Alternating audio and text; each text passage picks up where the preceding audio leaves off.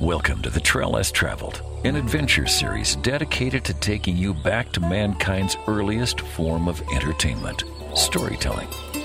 Missoula, Montana is a mecca for outdoor enthusiasts, and each week we will bring you tales of outdoor adventures both near and far, as well as adventure information and inspiration, and a few tunes to set the mood. You can read more about the show online at traillesstraveled.net. And now here's your host, Grand Canyon whitewater guide, yoga instructor, and master of the didgeridoo, Mandela.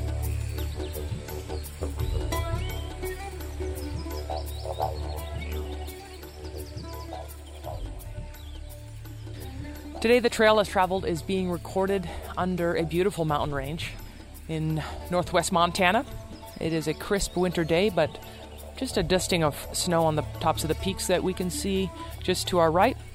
And I'm sitting here with Blade Elliott. Blade has been a pro rodeo cowboy ever since the age of 18. Blade Elliott was born and raised in Centerville, Alabama, in a rural area. He knew from a young age that he wanted to ride horses and pursue the cowboy way of life. Blade, I met you in a drift boat on the Clark Fork River about a month ago during hunting camp. You were fly fishing, and later on that day, one of the hunters was able to get a buck, and we put it on the boat, and I think there was 5 of us, 1 buck, and 2 dogs and a trout on that boat. Yep, that was a pretty good time, and thanks for letting me be on your show, Mandela. I love your show. So, that was a good time. It was a little bit cold that day. It was pretty fun getting to watch you drag that deer down the railroad tracks. I tried to help, but she wouldn't let me. But thanks for letting me be here. All right, Blade, I'd like to jump right in and talk about the evolution of you as a rodeo cowboy. Your father was a third-generation logger. Your grandfather was in the Baseball Coach Hall of Fame. And from a young age, you learned the concept of work and money by harvesting and selling watermelons. You had an interest in riding horses and the cowboy way of life.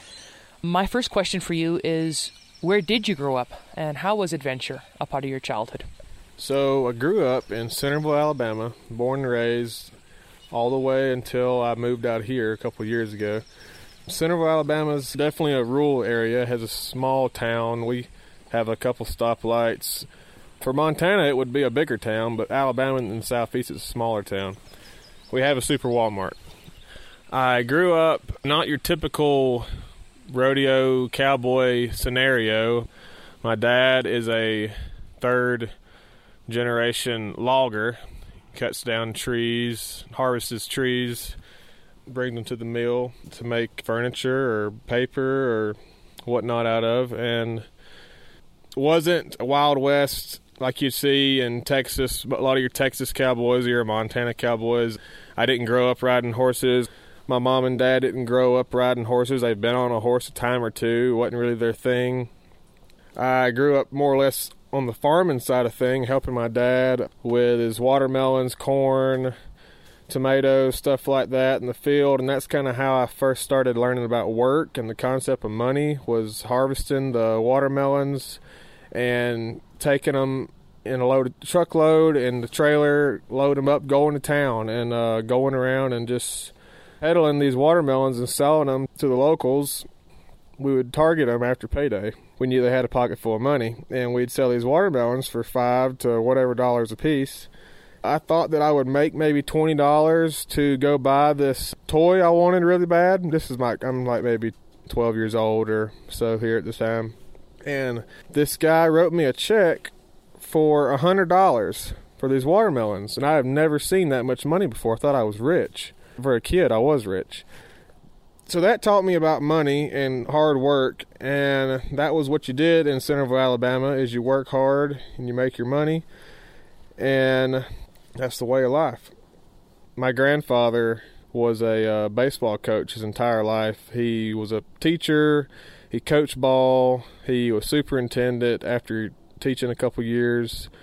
He taught American Legion ball, high school ball, some college ball. He's in the Baseball Coaching Hall of Fame there in Alabama. And my uncle, my dad's brother, he also is a coach. I have another uncle that's a coach. A lot of teachers and a lot of coaches in my family, all baseball coaches. They coached a little bit of football. My granddad also coached some basketball, won the state in basketball in high school. But, yeah, so I grew up around sports but not really rodeoing. So it was kind of a different thing when I wanted to get in the rodeo around high school. I had a buddy in high school that rodeoed, and I really was interested in just riding horses. And after I started riding horses with my buddy a little bit, I got in the way where I wanted to be more of a cowboy. I just thought that was such a cool thing, these guys roping and riding and whatnot. That's basically I just seen on TV. And my buddy, he kind of grew up around rodeo. His dad rodeoed, so he'd been around it a lot. Well, I also had a mile down the road, there was a stock contractor, and a stock contractor is the guys that put on the rodeo. So they got bucking bulls that they raise, and they have little small rodeos there at the house. And so I'd drive by there and see that every now and then, and I'd want to stop in, and I did end up stopping in with my buddy, and they ended up getting me help open gates and stuff like that, just getting to be around it. And I was like, man, I kind of really want to ride one of them bulls is what I'm thinking, you know, and that looks like a lot of fun, but it's also crazy, and my parents would kill me. At first, I thought I wanted to be a bull rider, but later on, I changed my mind. I wanted to be a bareback rider. But just going back to riding horses, my first horse that I owned was a 18-year-old quarter horse gelding. And I thought that when I bought it, it was like 10 or 12. But when I got the papers on it, it was like 18. But it all worked out good. She was dead broke to ride, and it was a really great horse for me to learn how to ride on. And the feeling, I guess, of owning my own horse and getting to sit on that horse, it was like a being in control and out of control at the same time, where I'm riding something that I'm in control of, but at the same time that horse could do whatever it wanted to if it really wanted to, you know, at any point in time. But I would ride the horse almost every day, just up and down my parents' property, and I'd have my cowboy hat on, and I thought I was real deal cowboy, you know, having this horse. But come to find out, I wasn't really cowboy yet. When I started going to the rodeos and started learning what it felt like to hit the ground really hard and get up and go do it again, then I really started, I guess, feeling more of the cowboy lifestyle. That is the cowboy lifestyle, never giving up. Keep going. You get down, you hit your head, you can't tell which way is north and south, get back on the horse. And anybody can take that to anything they're doing in life and apply it. That's really going to put you on the winning trail. My first rodeo, I say my first rodeo, the first time I got on a bucking horse, my parents didn't want me to do it. It's a smart thing. Why would you want your kid to do something that dangerous, especially not coming up and being around it your entire life? Like, they don't know anything about it. They just know it's dangerous. It could kill me, and yeah, it could kill me. I'm sure I've came close to dying a couple times, and anybody that's done this long enough has. So the first one I got on is in Tannehill, Alabama, this little small amateur rodeo, and they just let me get on. I wasn't even entered. My buddy's mom signed the papers for me because I was only, I think, 17. You had to be 18, I think, to get on. She pretended to be my mom, signed the papers. I begged her to do it, and I can't believe she did it, but she did. And I get on with the stock contractor's gear. He's got some gear, call it a rigging, and this bareback rigging, the handle of it's made out of rawhide, really hard rawhide, and it's a leather body, so it's more like a suitcase handle, and you wedge your hand in there. Pretty much you get it stuck in the handle. So when all the jarring and bucking's going on, your hand don't blow out and you go flying in there, which it happens. This horse come out of the chute, and it took a run before it started bucking. Well, I guess I fell off while it was running. It didn't even buck. I just fell off the back of it. My hand wasn't really stuck in there. It just kind of, whoop, I just blew out the back and landed on my back. And I don't know why I thought that was so awesome, but I guess if it really would have bucked, it would have threw me way higher in there, just off the back of the horse. But couldn't wait to do it again. I'm not sure why. It was a thrill and couldn't wait to do it again. But I wanted to learn how to do it right. I don't just want to do something. Anything I do in my life, I don't want to just do it. I want to do it to the fullest, and I want to have all the right stuff, and I want to do it correctly, and I want to find who can teach me how to do it correctly, which was really hard in Alabama. Alabama's not your typical, I guess, cowboy's place to be. I mean, there's plenty of real cowboys in Alabama, but I didn't know any of them. Maybe my neighbor that had the bulls, but they don't know anything about the bareback riding. And so what I done was I went home. Three of my buddies, actually, we saved up enough money. We wanted to buy that bareback rigging that I used at that rodeo, thinking maybe that guy would sell it to us. And we saved up $25 a piece, and we bought this rigging for $75, and we thought we was all going to share it. Well, I ended up with it. Everybody else got smart and didn't want to ride bucking horses like I did, and so I ended up with it. And I still have that rigging. Actually, it's in my parents' house down in Alabama. It looks like a rigging. It's been rained on a couple times. It just looks like a pile of leather and rawhide, like something a dog would chew on, I guess. I took that rigging, and I got all the right gear, and I would put it on that broke horse that I bought that was 18 years old. It was an ex-jumping horse. So a jumping horse, there's two different styles of riding in the horse world. There's English riding, and there's Western riding. And so this horse had been used for both. The English style of riding is what you'd see with the men and women wearing the black helmets and the black, I don't know what they're really called, because I don't know much about it, the leather-looking pants and the tall, they don't have a horn on their saddle. It's all about form and how you ride. Well, anyway, this horse had been trained to jump over these poles, so it's been bred to jump over poles. And so I'd set these poles up on some concrete blocks and use a rake handle or something in the yard there, and I'd take off running, and I'd have my gear all on the horse, and I'd be laid back. In the bareback riding, you kind of lay back on the horse, and that's because the way you ride, you hang on with your feet, with your toes turned out, and your feet's right above the break of the shoulders. And when the horse rears up, when his front end comes up, you bring your feet up. You hang on with your feet and your spurs and bring them up. When his two front feet hit the ground and he kicks up in the air with his back feet, you got to be home bases with your toes turned out above the break of the shoulders. Your free hand, the hand you're not hanging on with, has got to be up in the air. It's a one-handed deal. And you got your chin tucked, buried against your chest, with your chest stuck out, and you're laid back a little bit with your core tight. This motion of spurring up and down with your feet, and with his rhythm of going up and down.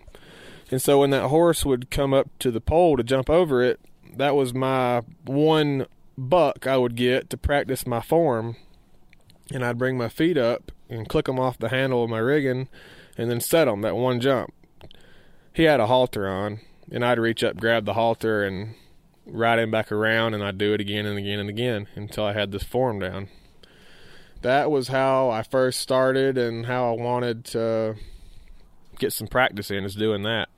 And then later on, I ended up getting another horse, riding horse, that wasn't very good to ride, and we built a small little arena, a little sketchy buck and shoot out of some cross ties and whatnot, and we would go buck this Arabian mare I had, and I would practice riding on her, and we'd buck her maybe 3 times in a row with me riding her, and she liked it. She loved the buck, and I loved to ride bucking horses, so it worked out. And that's how I practiced. My dad would come help me, or my buddies, they'd come out and help me buck this horse. And like I said, I couldn't really find that help I wanted from some great teacher, so I ordered a DVD on the internet. It was a Clint Corey instructional bareback riding DVD. And he was, I don't know how many times, national finals, rodeo qualifier. I think he won the world a time or two. But that was who instructed me, was him off that DVD. my parents didn't want me to rodeo still. I'm practicing all this stuff in the yard. They didn't want me to rodeo at all. I think I ended up going to another rodeo behind their back and riding in it. Then I finally talked my dad into going to a rodeo with me. Well, he went with me, and I blew out the back again. My hand just blew out like the second jump, and this horse did buck. He really bucked, and I flew, I don't know how high up in the air. And I was coming down head first, like about to break my neck. Well, the horse bucked again, and his butt hit me in the side and flipped me a little bit where I wasn't going to land straight down on my head. I landed on my back, and I was fine. Well, my dad was watching that right there from the side of the arena. My mom's not there because my mom didn't want to go. She did not want nothing to do with this, and I don't blame her. So it was just me and my dad going to these for a little while. Well, after my dad seen that and seen where I almost broke my neck, maybe died or whatever, when we got home, he's like, "You're selling that. You're either selling your gear or I'm going to take it out in the yard and burn it. Like, just get rid of it, get it out of the house." He said, "This rodeo stuff, it is worms in your head." And that's what he told me. He said, the Bronx and the Bloods and all this is just worms in your head. So I decided, I wasn't going to do that no more. I went in my room, I looked at all my stuff, and I was thinking about the time that I'd put into it so far and how much the joy I had for this sport. And I started crying and put my hand on my glove. I remember looking at my glove and squeezing my hand with the glove on, and I was crying. And so, well, you know, they're right. I don't need to do this. And so I tried to not think about rodeo. I put my hand in my glove, and I'm squeezing the glove, and I'm looking at it, and I'm crying, and I'm thinking, I really want to do this. I love this sport, but maybe my parents are right. It's too dangerous. It's dumb. I'm gonna get hurt. This ain't me, you know. What is an Alabama guy trying to learn how to ride bareback horses? Why am I trying to do this? Okay, I'm not a cowboy. Days went on. I couldn't stop thinking about it. I couldn't stop looking at that glove. I called my buddy, the one that I go to the rodeos with and all, and he come and he got my gear bag from me. I said, "Man, just take it to your house. I don't know what to do with it. Pay me for it when you get the money." And so he's got my whole gear bag. And the gear bag consists of rodeo gear, bareback riding stuff. You got your rigging. I've explained the rigging. You got your glove. And it's got these big pieces of leather kind of on the side of it that catches in that handle that helps you grip, or it kind of locks you in there. I got a vest, protective vest you wear. I've got a neck roll, which is be kind of like they call it a cowboy collar in football. It protects from whiplash. There's a lot of whiplash going on in bareback riding. And I got some chaps, and the chaps you wear are mainly to be flashy. It's just for looks, really. When your feet's going and you're doing things right and your chaps are popping, it's a really cool look. It's just goes back to the history of cowboys wearing chaps. I mean, it does help a little bit if you get stepped on, maybe on your thigh or something. It'll help the hoof deflect off your legs, but it's not as protective as, say, horseshoers chaps, him wearing those or something. They're just to be flashy and look good. But and I got boots, cowboy boots, of course, with spurs on them, and the spurs are blunt. They have blunt rowels that roll. They're not sharp or anything. They don't puncture the horse or anything like that. They don't hurt the horse. They're just to help us get a grip. And that's the gear bag. So he come and got that whole gear bag from me, so my dad didn't burn it in the yard or anything. And I had a little empty feeling, like I'd put this effort in this new sport and was really getting into it. And it's like an itch you get. It's adrenaline, but it's, I don't know. It's hard to describe. I know anybody listening that has something they're really passionate about, they're just addicted to doing it. If you can remember back right when you first started getting into whatever that is, that feeling you got. Well, it's like this, but you throw some really hardcore adrenaline in with it and mix it up.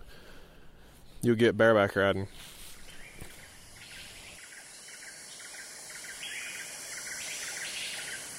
The Trail Less Traveled podcast and international outreach programs are made possible by the support from listeners such as yourself. For the cost of a cup of coffee once a month, you can support the show on Patreon. Patreon can offer you a subscription-style payment method in the amount of your choice in exchange for priority access to the Trail Less Traveled visual series, exclusive content, behind-the-scenes footage, and ad-free podcasting. Please consider helping keep my fiscal raft afloat by visiting patreon.com/traillesstraveled. Today, the Trail Less Traveled is being recorded on a crisp winter day under the mountains here in Montana. I'm sitting with pro rodeo cowboy Blade Elliott. Blade has been riding pro rodeo ever since the age of 18. He was born and raised in Centerville, Alabama. Blake, what I wanted to come back to was you said that your parents didn't support you. Your father threatened to burn your gear if you didn't get rid of it. So you had a friend come and pick it up for you. But then eventually your father did start supporting you. You practiced behind your uncle's barn on some horses and mules. Let's talk a little bit more about that. Yeah, so time went on and they seen that I was not going to give up with the rodeo thing. I was just going to keep doing it with or without my parents' support. They made the decision to, well, we better support him or he's just going to do it anyway. Let's help him. Let's support him. So I got more gear. My dad says we're going to go these little amateur rodeos around the house here, see how you do. I'm going to go with you. My mom still didn't want to go watch me ride. Like I said, I don't blame her. It's a real hard thing for a mother to watch. And so my dad's going to help me practice, and we had that arena, and it's out behind my uncle's barn in one of his pastures. We bought some panels. My dad was going to use them with his cows that he had, too. And we built this little bucking chute, and we're bucking this Arabian mare a couple days a week out there for me to practice. And he's helping me. Well, the days that he didn't get to come help me, and when my uncle wasn't around, me and my buddies would go out there and we'd buck that horse. Well, my uncle also had some mules and some other horses out in his pasture that he coon hunted on. When he wasn't looking, we'd go get a bucket of feed and call up one of the mules or horses or whichever one come to us, and we'd catch it and put a halter on it, and we'd take it out into the arena, and I'd strap my rigging on it, and we would practice with the horses and mules. And one time I remember I hear some kind of noise coming through the woods, and it's a four-wheeler, an ATV, and here comes my uncle. He's coming in hot on that four-wheeler, and we've got his mule, the halter on it, my buddy's holding it, we got my rigging on there, and I'm sitting on it, spurring it, and here he comes. So we had to try to play that off, like, oh, we're just riding this around, we're not doing anything, you know, just practicing how to strap the rigging on something, you know. He knew what we were doing. He was wild when he was younger, too, so he knew what was going on. So I start going to these amateur rodeos, and it don't take two or three rodeos. I'm already winning. I'm winning money. I've had all this practice. I've watched that guy on the DVD, and had all these people supporting me and helping me, and I'm an Alabama cowboy on the rodeo circuit. A couple months go by, and I'm doing pretty good at these amateur rodeos, and I'm getting a big head. Well, the college coach calls me at the University of West Alabama, and he says he wants to see me ride. And come down to practice next week, and you can get on some horses for practice down here with us, the big boys, you know. You know, he don't infer it, but I want to talk to you about going to school here. And so I go down, and everything goes good. I get on like three or four head, and one of the horses just runs straight down the pen and runs into the fence, hits its head on the fence, and falls over and knocks itself out. It's just crazy. I don't know. It didn't buck at all when me on it. And I'm underneath this horse, and they had to try to roll the horse out. Well, the horse comes back too and gets up and goes running off after I get out from underneath him. And then the next one I get on, it goes a spinning around and around, and I get hung up to the horse. I'm hanging off the side of the horse, stuck to it. I'm just getting beat up. And every time I get off, I look at the coach and said, all right, which one's next? Which one do I get on next?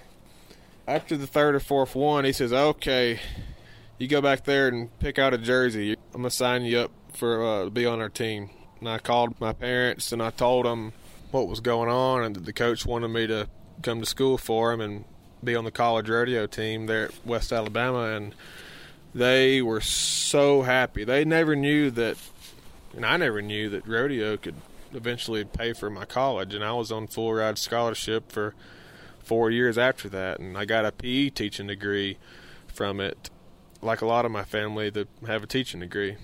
So that was pretty neat. I started pro rodeo, and in college you can actually, rodeo is like one of the only sports you can do pro and college at the same time. It's not an NCAA sport, but yeah. That's the voice of Blade Elliott. Blade is a pro rodeo cowboy. He's been riding ever since the age of 18. He's originally from Centerville, Alabama. Blade, you have been riding for a long time, and you haven't had hardly any big injuries. I'd like to talk to you now about technique. Also, a little bit about the history of rodeo, so maybe we can start there.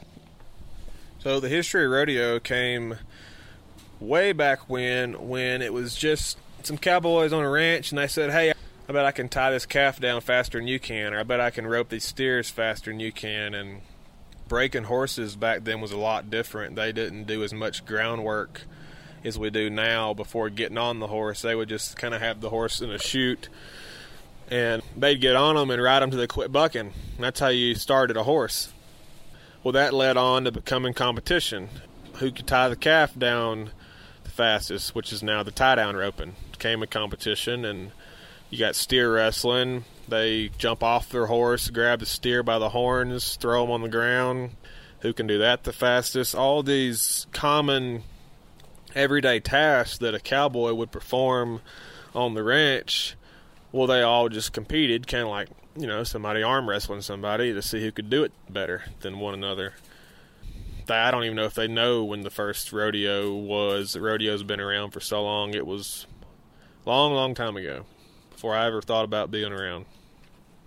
And so in rodeo, you got rough stock events and timed events. The rough stock events are where you're riding an animal for 8 seconds.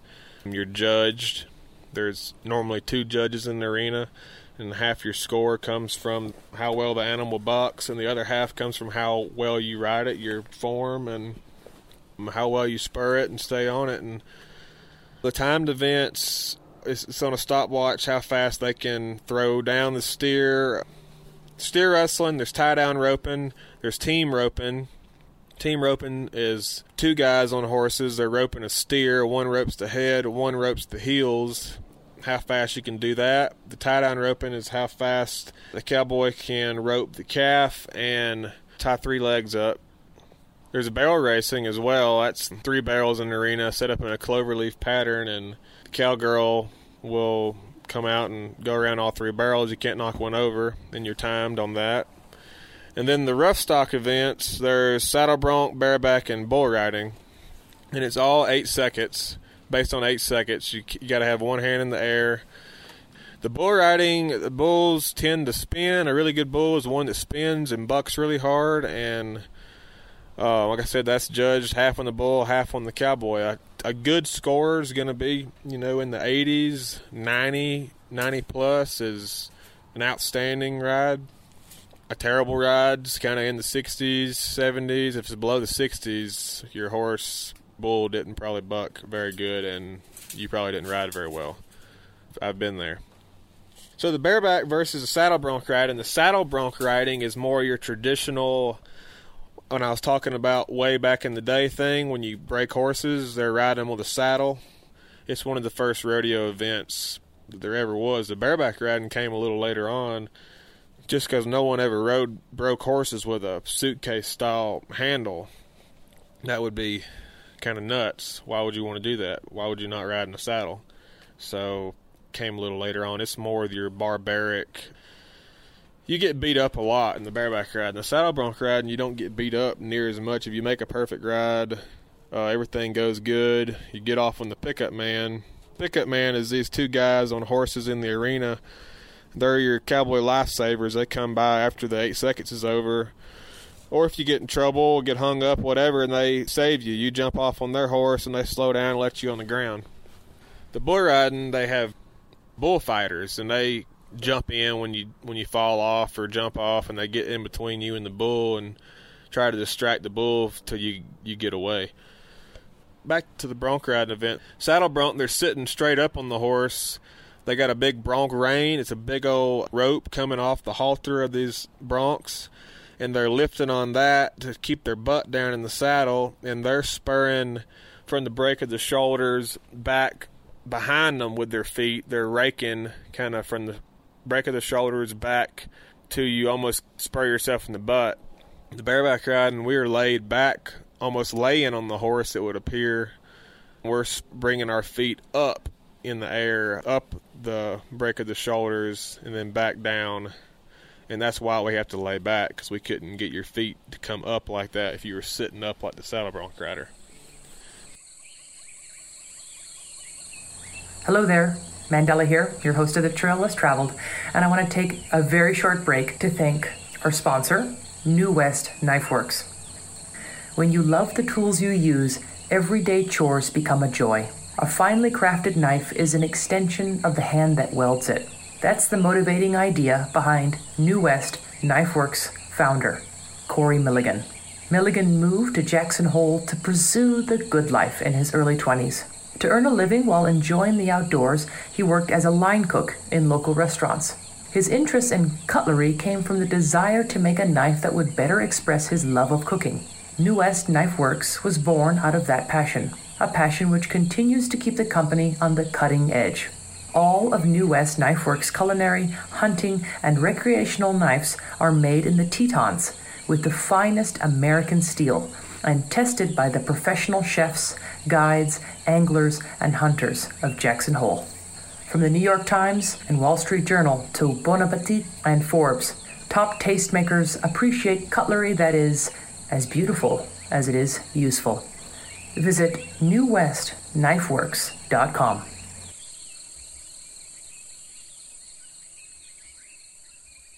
Today we are recording the Trail Less Traveled under the mountains in northwestern Montana. I'm here with Blade Elliott. Blade has been riding pro rodeo bareback ever since the age of 18.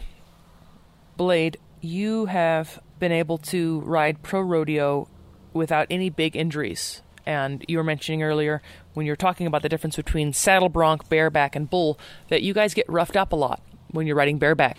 I'd like to talk to you about how you've avoided big injuries and also how you stay physically fit.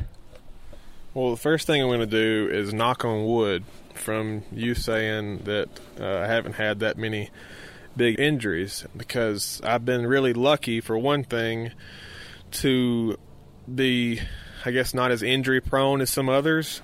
But another is I do really focus on trying to stay physical fit for what I do. Try to be a professional at whatever you do. And old school cowboys from 20 so years ago, or even 10 years ago, it wasn't as many gym rats as you see now. Now in bareback riding, everybody works out. I mean, 90% of the people rodeo and in the bareback riding for sure work out, because if you don't, you're going to get left in the dust by the guys that do. The workout regimens, of course, are going to be different for everybody. Everybody has their different thoughts and theories on that. Later in my career, like now, I've been training for this ever since I've been doing it.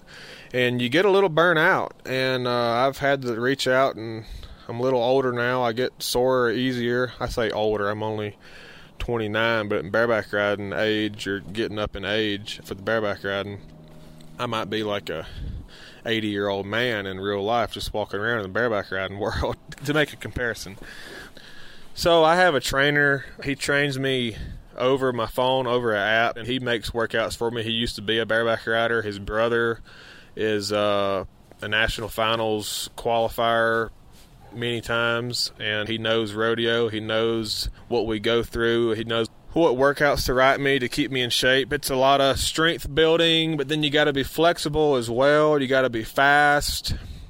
It's a big mix of everything. To compare it to another sport, I would say it would have to be between football and maybe MMA fighting, kickboxing maybe kind of deal. But we don't have to have the endurance that those guys have. Like I said, we're an 8-second sport, so more of a sprinter more of a sprint than a marathon. You got to stay physically shaped or you're going to get tore down. Your joints are going to get tore up. Your muscles, you're not going to heal as fast.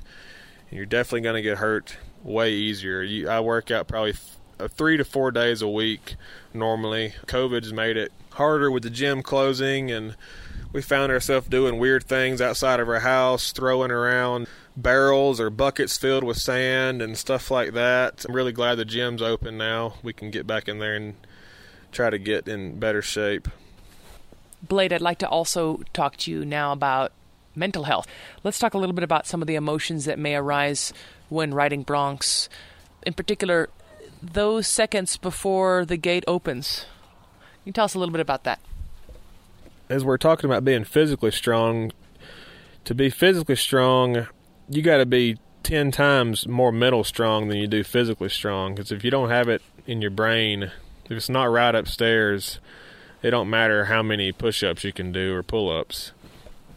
People always ask me, well, are you nervous or are you ever scared of doing that? Like, well, if you don't get the jitters before you're getting on, you need to quit because you don't love it anymore. It's not in you anymore. But to control these emotions, I'm more the joking kind behind the shoots. I like to try to keep my mind off of what I'm about to do and let my mind stay quiet so my mind can do what I've trained my body to do. My mind will let me do what my body's trained to do. And so I like to make jokes of all the guys behind there, or even right before I nod my head, I'll look at somebody and I'll say something funny or make a joke about something, and right all the way up until I nod my head. You're thinking, that's crazy. You're joking before you ride these crazy bucking horses, and you can't be too smart to do it. You gotta be a little bit crazy to do what we're doing. So starting out, the first few years, there's this fire when you're a young competitor, any sport, you have this, it's more of a fire.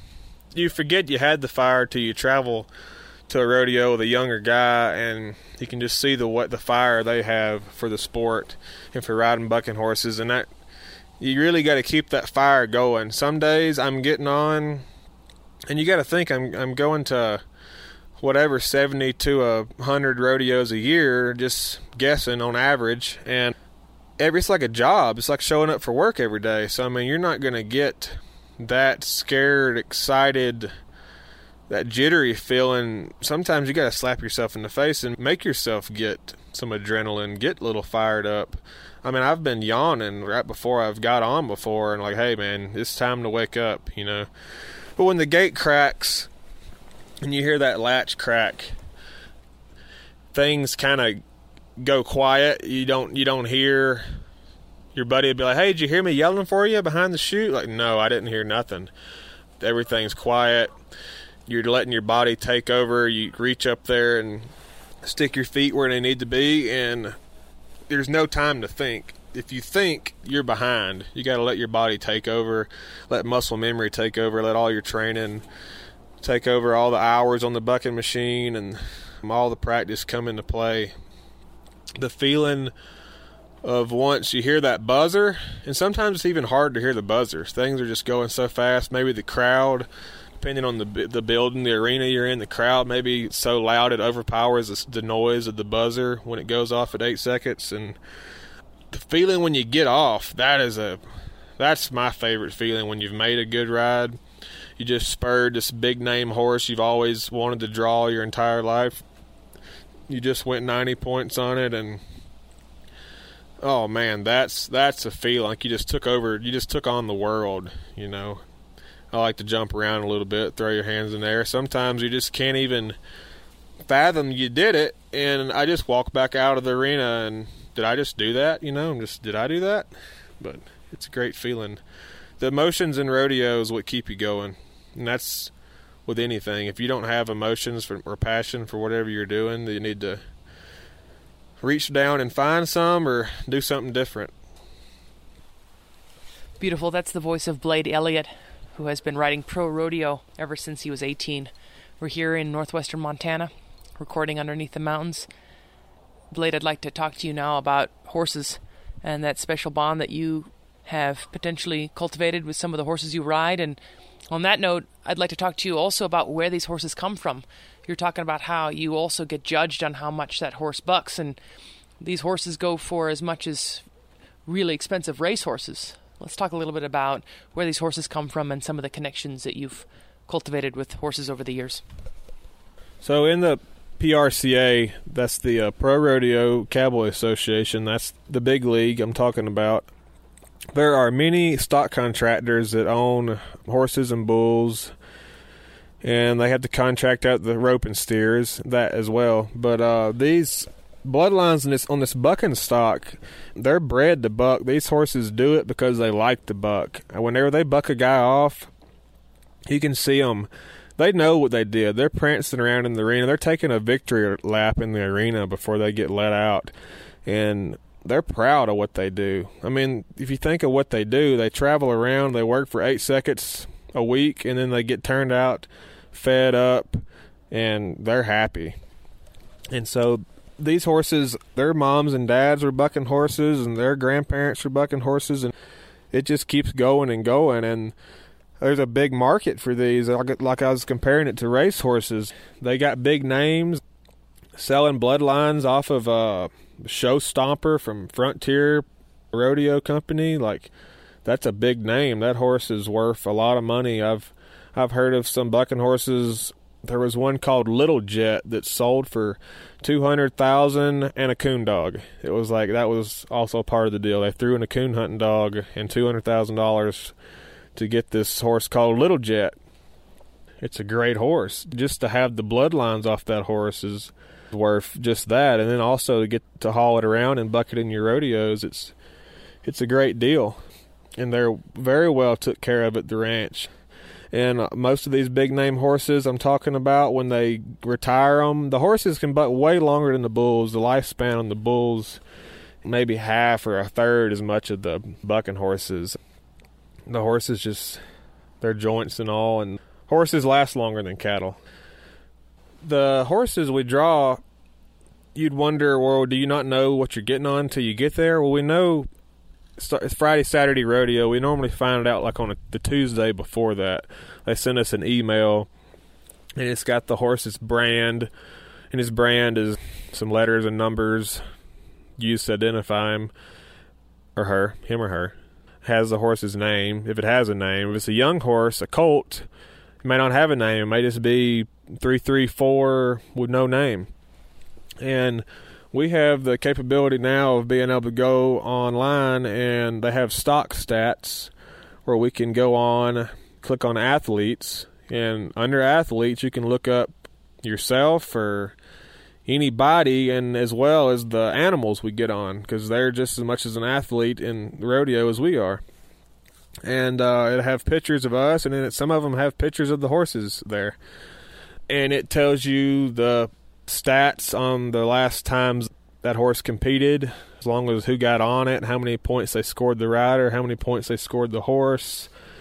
If it's a really big name horse that everybody knows, you don't even have to look it up. That's when you got the good one, when you don't have to look. Or you may have the bad one also, when you don't have to look it up, the one you don't want to get on, the one that has some dirty, rotten tricks up its sleeve to get you on the ground. And so a lot of times when we're entered in 100 rodeos a year, you really only want to get on the horses you can win on. You don't want to go travel 3,000 miles or get a plane ticket to go get on a horse that you don't even really feel like you have any chance of winning any money on.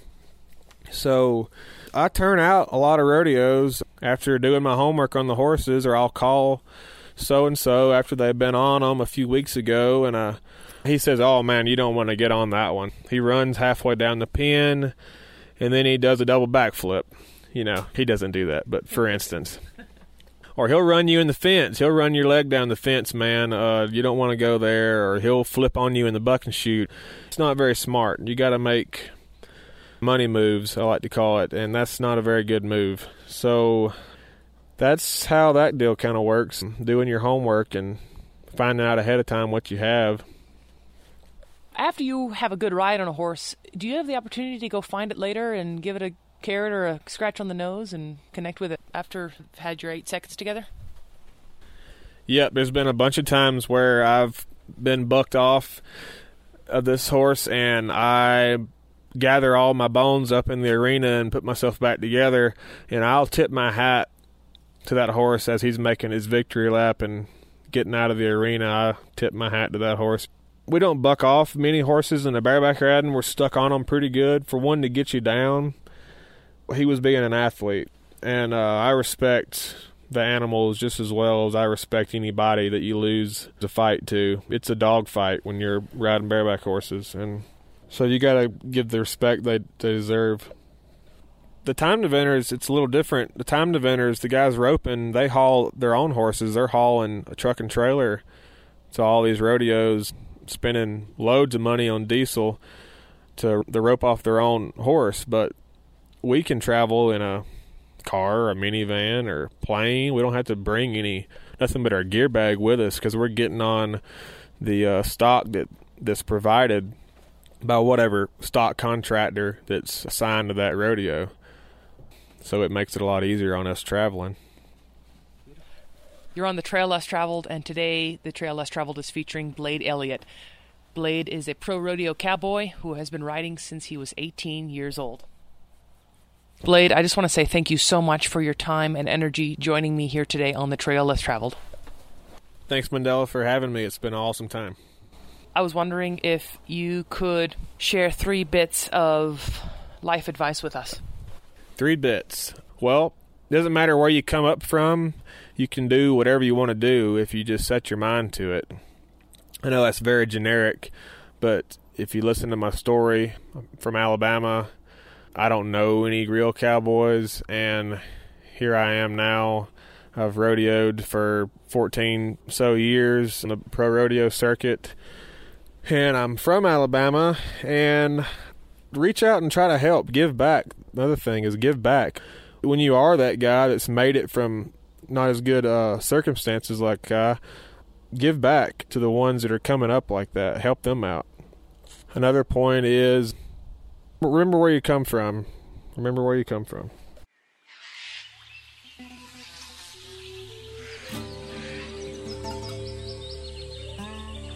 You've been listening to The Trail Less Traveled, the Trail 1033's locally harvested adventure radio series.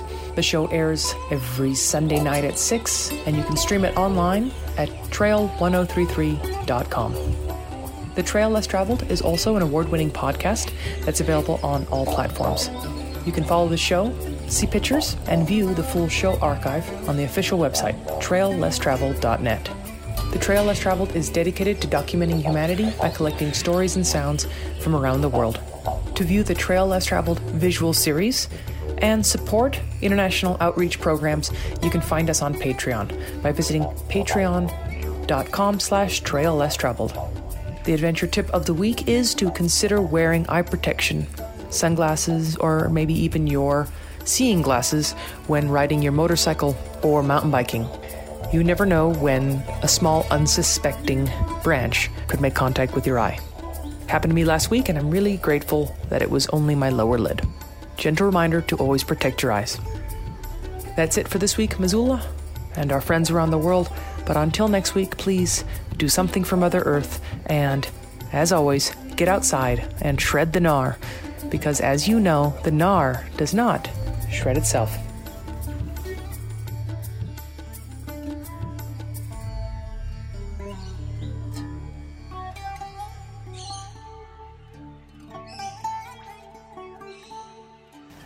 On this episode, I'd like to give a Patreon shout-out for the podcast hosted by my good friend, Steve Saroff. Steve's podcast is called Montana Voice. Montana Voice is a podcast of short stories and life lessons told through the truth of fiction. You can find the Montana Voice podcast on all platforms. The Trail Less Traveled is fact, but if you want to listen to some fiction, I would highly recommend Montana Voice.